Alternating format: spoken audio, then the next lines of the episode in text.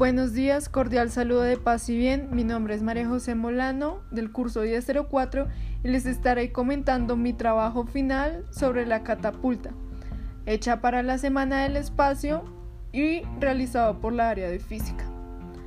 Primero que todo les voy a comentar los materiales que implementé para realizar mi catapulta. El primero fueron los palos de paleta, segundo la silicona, tercero las ligas de goma, el cuarto el bisturí y el quinto la regla. Vamos a dar ahora una descripción un poco en general de las catapultas. Entonces comencemos. La catapulta consiste en una palanca con el brazo de fuerza más corto que el de resistencia, proporción 4 a 1. Esta palanca gira alrededor de un eje horizontal. En el extremo corto se cuelga un contrapeso y en el largo una onda en la que se suspende el proyectil.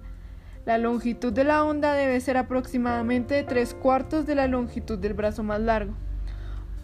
Un extremo de la onda se fija al extremo de la palanca y en el otro extremo se halla un lazo que se colgará en un pequeño gancho que hay en el extremo de la catapulta.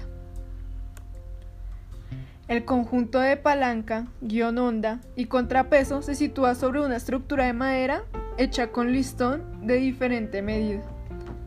Ahora hablemos de la función que también fue comentada en el video que será agregado al proyecto. Una vez bajas el brazo y bloqueas con un, pestillo, colocamos el proyectil en la onda y la extendemos a lo largo de la base. Al soltar el seguro, el contrapeso hace que el brazo suba rápidamente. La onda describe un arco y a causa de la fuerza centrífuga el lazo se separa del gancho y el proyectil queda libre.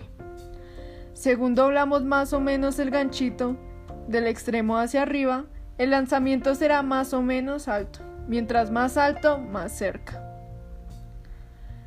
Ahora hablemos un poco de qué es la fuerza centrífuga y qué es lo que ocasiona.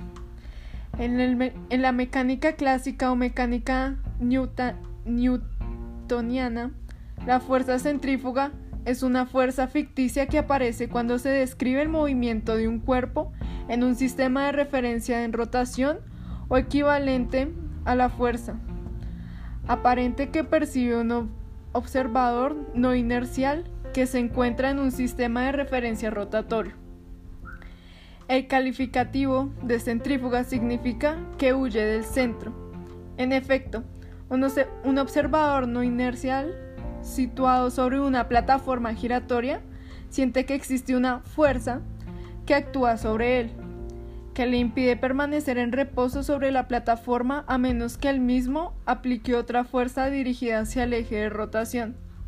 Así, aparentemente, la fuerza centrífuga tiene a parar de describir ciertos términos en la fuerza generalizada que depende de la elección de las coordenadas generalizadas.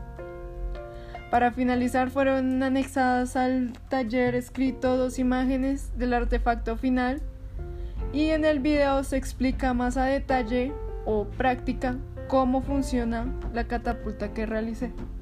Muchas gracias por su atención. Eh, mi nombre es María José Molano Castillo del curso 1004 y muchas gracias.